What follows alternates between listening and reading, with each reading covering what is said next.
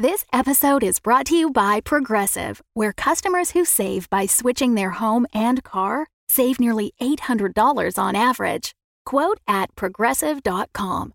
Progressive Casualty Insurance Company and Affiliates. National average 12 month savings of $793 by new customers surveyed who saved with Progressive between June 2021 and May 2022. Potential savings will vary.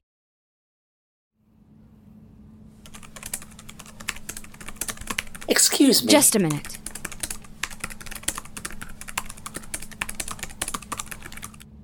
Could we. I will be with you in one second.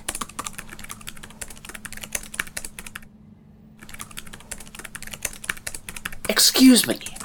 While I respect your need to do whatever work it is you're completing on that odd machine of yours, I hope you understand we're both busy individuals with schedules to keep of our own. And Okay, done.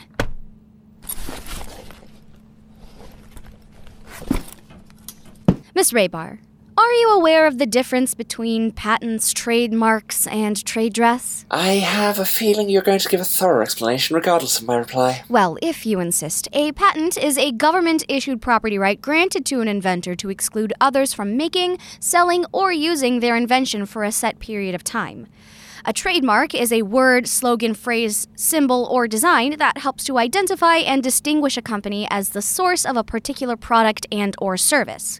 Trade dress is the visual appearance, characteristics, and overall look and feel of a product or its packaging and design, which signifies the source of the product to its consumers. Do you know how all three of these things are the same? Not at present. None of these things were filed for by your party to the U.S. Copyright Office nor any associated Berne protected nations. My party filed a trademark several months before you made contact, and thus, I really think we have a pretty clear cut outcome. Pardon me, but I fail to see how the outcome could be so clear cut already. I thought I was reaching out to your party so we could reach an agreement of sorts regarding our similar names. But all I've heard so far are the sounds of clacking on your little box, and several arguments that don't seem terribly relevant to our place under Falstenian law. Well, unless you want to consider yourself a derivative work and claim a fair use defense, but that still is affirmative, so. Excuse me?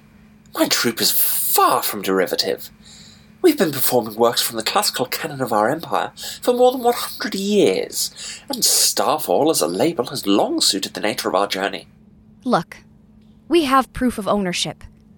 And proof of copying is in the name.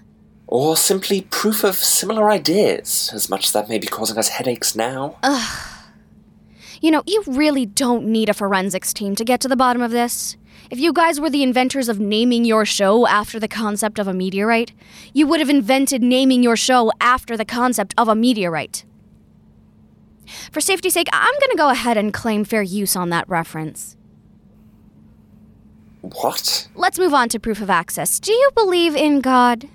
That hardly seems relevant. God based systems of worship haven't been popular in our land for roughly 300 years. I mean, there's certainly the Lord to consider, but personally, I don't put much stock in him or his church. Uh, neither do I, but I'm dating one of his security guards, so I make an effort. Kudos to you, I suppose. Thank you.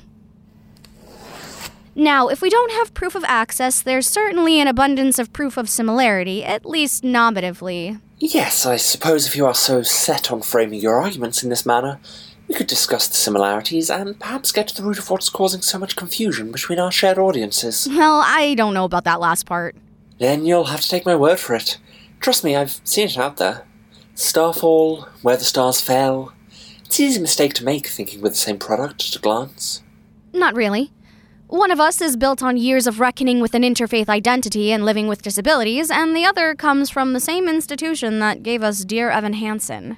I don't know who this Evan Hansen is, but I assure you he's not dear to us. You seem intent on downplaying our own cultural significance here. This is America, Miss Raybar. It's kind of what we do. Well, I'm from Falsten, and I've seen enough destruction and sidelining of the arts and of communities surrounding them to last a lifetime. We are a show and a troupe dedicated to upholding theatrical traditions, yes.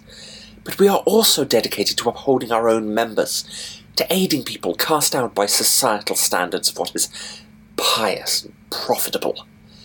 We are here to create something, and it seems so are you. Which is why I reached out to you in the hopes of finding an arrangement that would serve both our needs. Creativity, huh? Do you know what the Copyright Act of 1998 did? Yes, we covered that topic extensively at my university.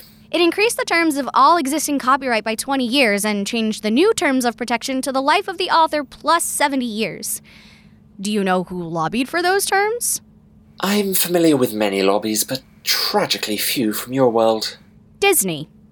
They wanted to ensure they could maintain the rights to their properties for longer, and every time one of them is about to go into the public domain, mysteriously we get a new set of rights extensions. Funny how that works. And what, you're now intending to stand on the back of this Disney giant to make your argument?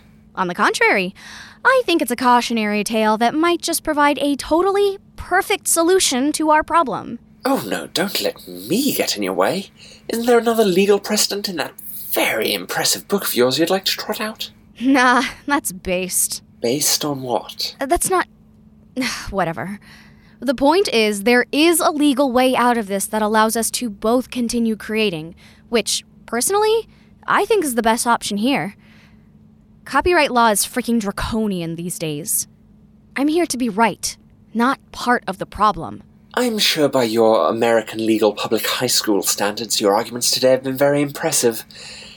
Now, what was the solution you had in mind?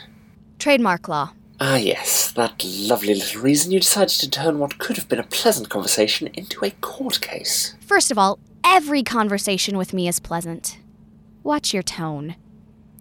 Second, the entire point of a trademark is to identify a product's source. That's why companies are so protective of them. McDonald's doesn't want you eating a really good burger and thinking it's from Wendy's.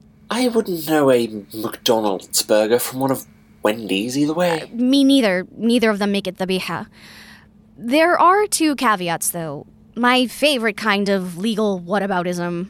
Alright then, what about these whataboutisms is so appealing to you?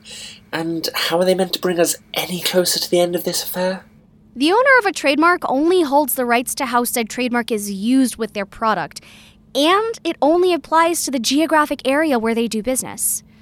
We may have somewhat similar products, but we reside in very, very different geographic areas. Yes, as we've established from your many instances of informing me of your country's draconian laws regarding who can call their show what or whatever. For a theater professional, you sure do have a vehement disdain for the fourth wall.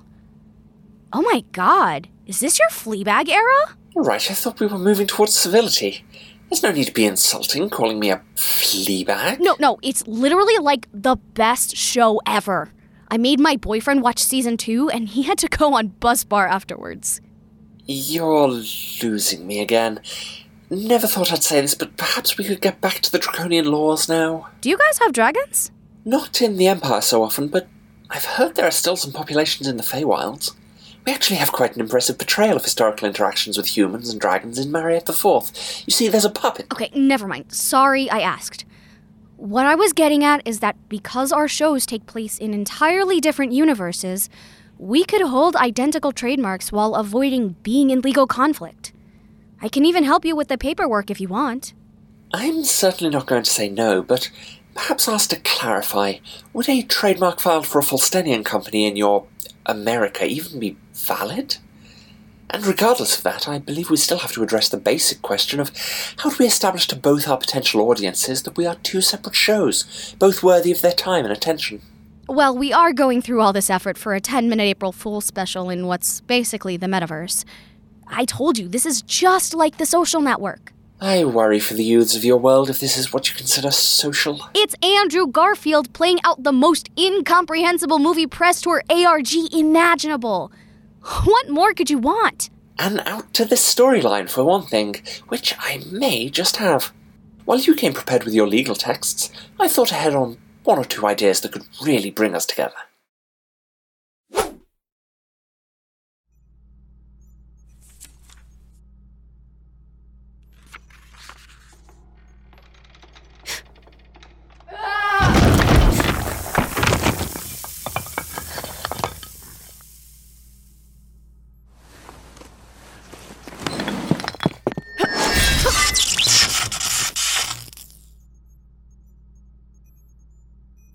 Mine's bigger.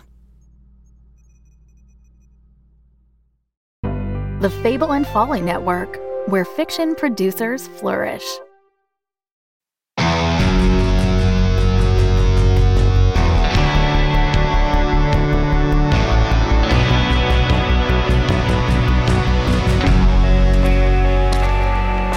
One foot after another.